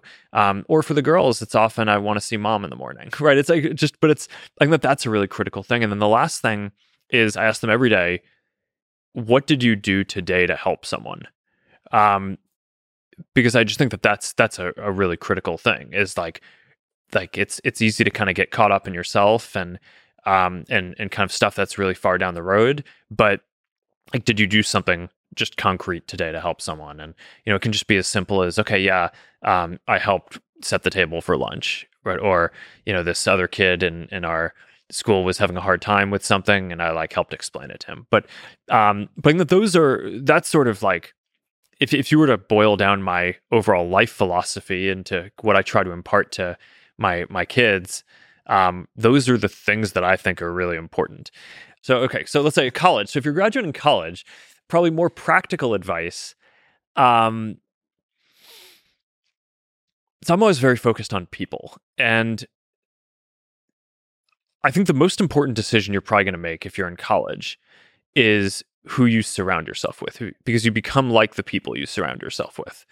And I, I sort of have this hiring heuristic at Meta, which is that I will only hire someone to work for me if I could see myself working for them. Not necessarily that I want them to run the company because Mhm. I like my job, but like, but but in an alternate universe, if it was their company and I was looking to to go work somewhere, um, would I be happy to work for them? And I think that that's a helpful heuristic eh, to help balance. You know, when you're building something like this, there's a lot of pressure to you know you want to build out your teams because there's a lot of stuff that you need to get done and you know everyone always says don't compromise on quality but there's this question of okay how do you know that someone is good enough and i think my answer is i would want someone to be to, to be on my team if i would work for them um, but i think that's actually a pretty similar answer to like if you were going to go if you were choosing friends or a partner or something like that so when you're kind of in college trying to figure out what your circle is going to be, trying to figure out, you know, you're evaluating different job opportunities.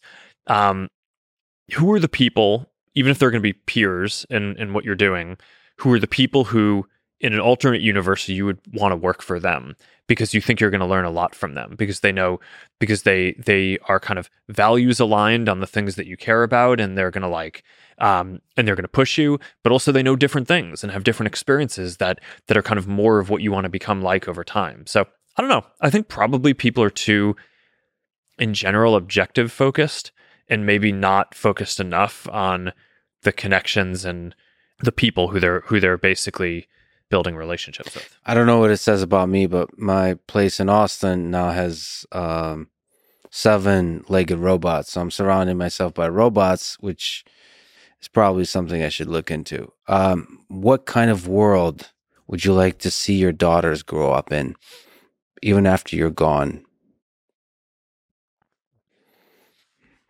Well, I think one of the promises of all this stuff that is getting built now is that it can be a world where more people have eh, can just live out their imagination. But it's I mean, one of my favorite quotes. It's I, I think it was attributed to Picasso. It's that all children are artists, and the challenge is how do you remain one when you grow up.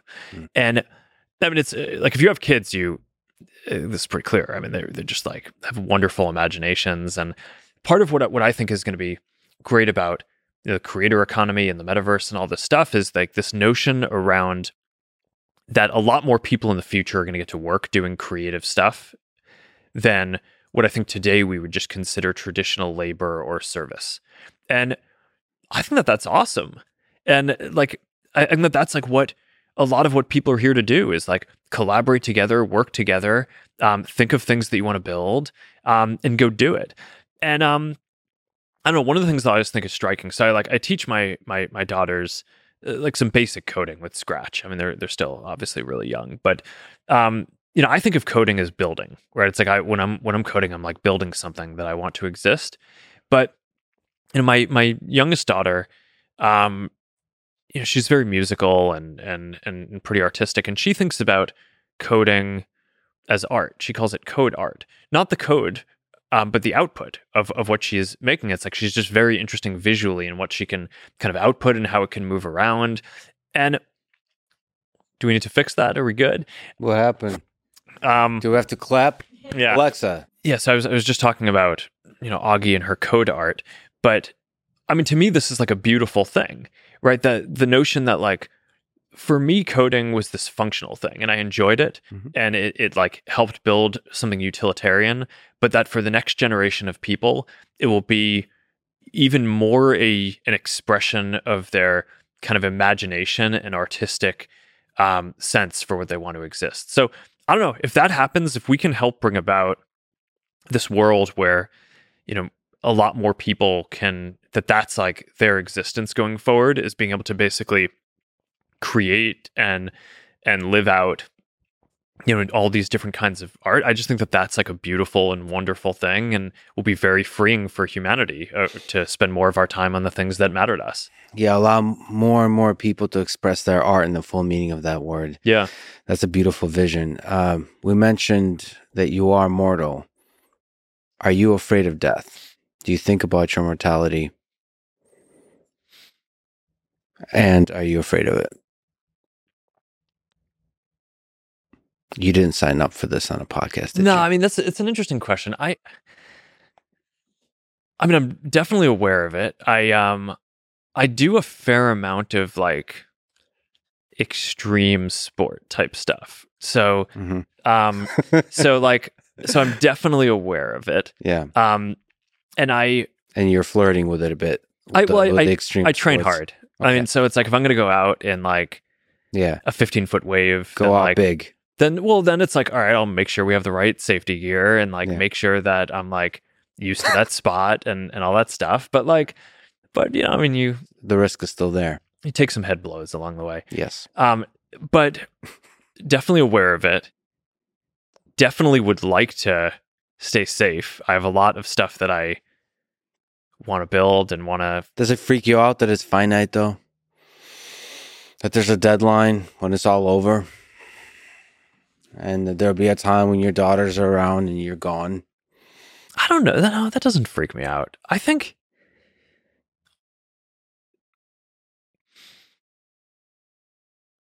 constraints are helpful yeah.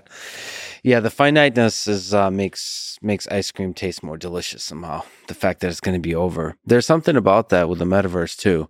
You want we we talked about this uh, identity earlier, like having just one like NFTs. There's something powerful about the the, the constraint of finiteness or uniqueness. That this Yeah. moment is singular in history.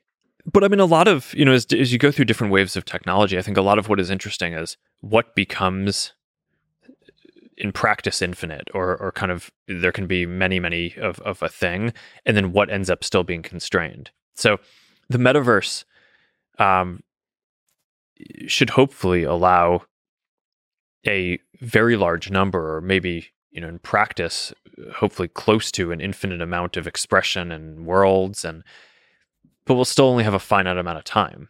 Yes. I, I think I mean, living longer, I think, is good.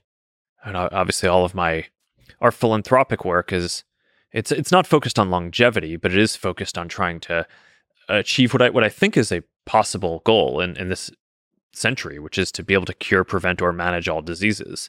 Um, so I, I, certainly think people kind of getting sick and dying is a bad thing because, and I'm I'm you know dedicating almost all of my capital towards um, advancing research in that area to to push on that. Which I mean, we could do a whole another one of these podcasts about exactly. that because that's so what people should fascinating know, topic.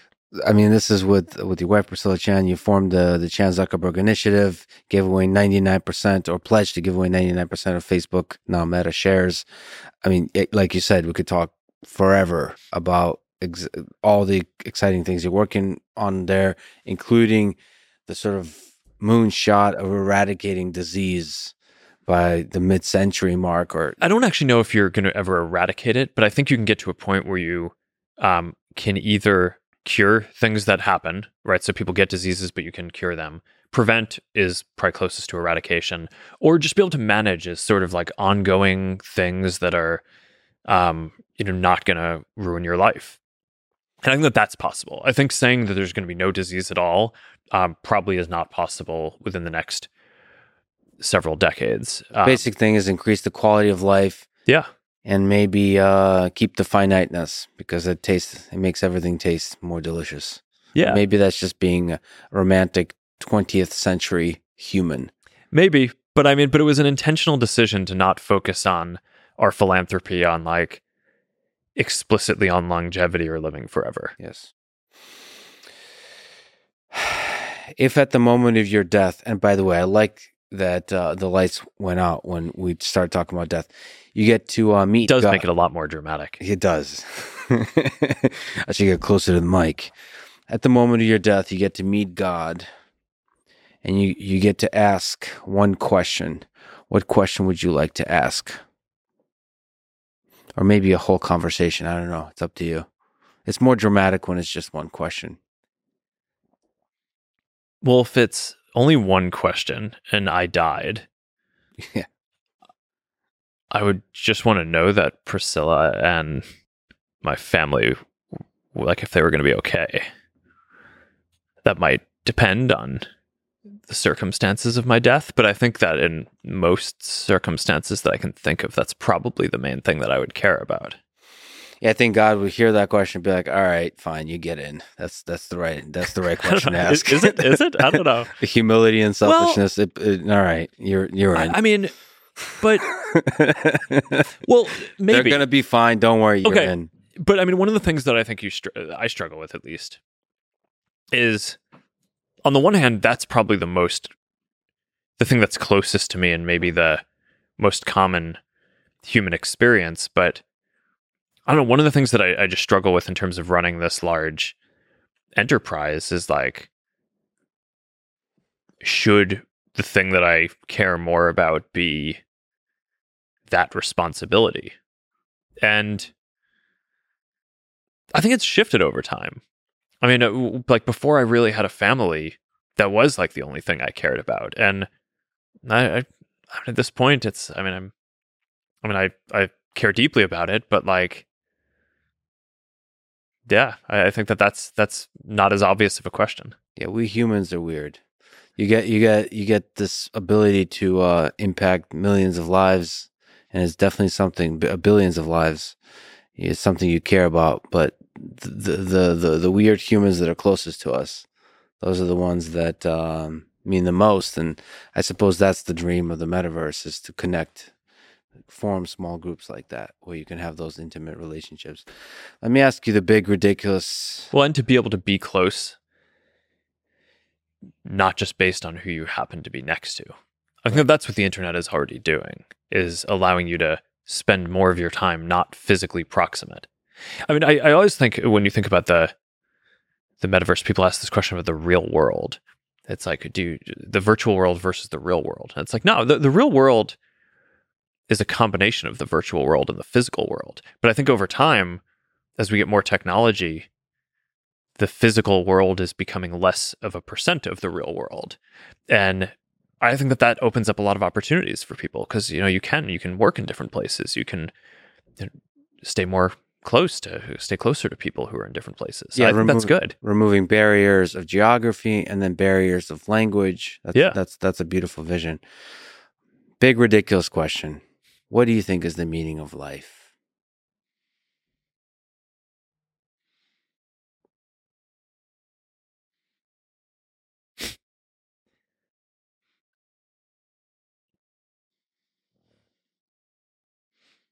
I think that well, so, uh, there are probably a couple of different ways that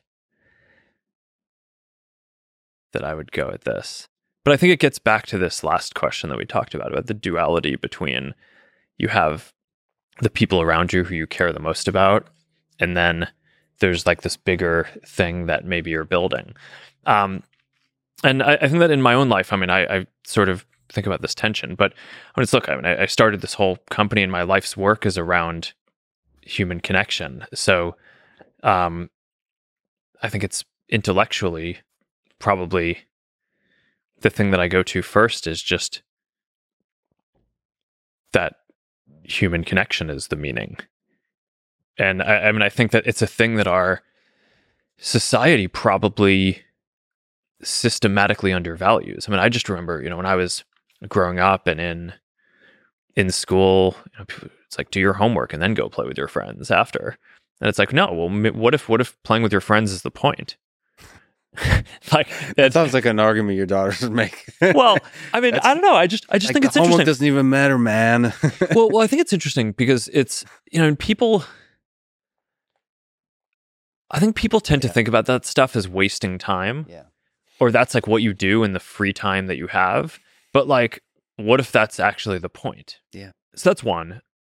But but here's a, here's maybe a different way of counting out this, which is um, maybe a more like religious in nature. I mean, I, I always like there's a a rabbi who I've studied with who who kind of gave me this. We, we were talking through Genesis and the the Bible and the Torah, and um, and they're basically walking through. It's like, okay, you go through the the seven days of of, of creation and um, and it's basically it's like why does the Bible start there? Right? It's like it could have started anywhere, right? In terms of like how to live.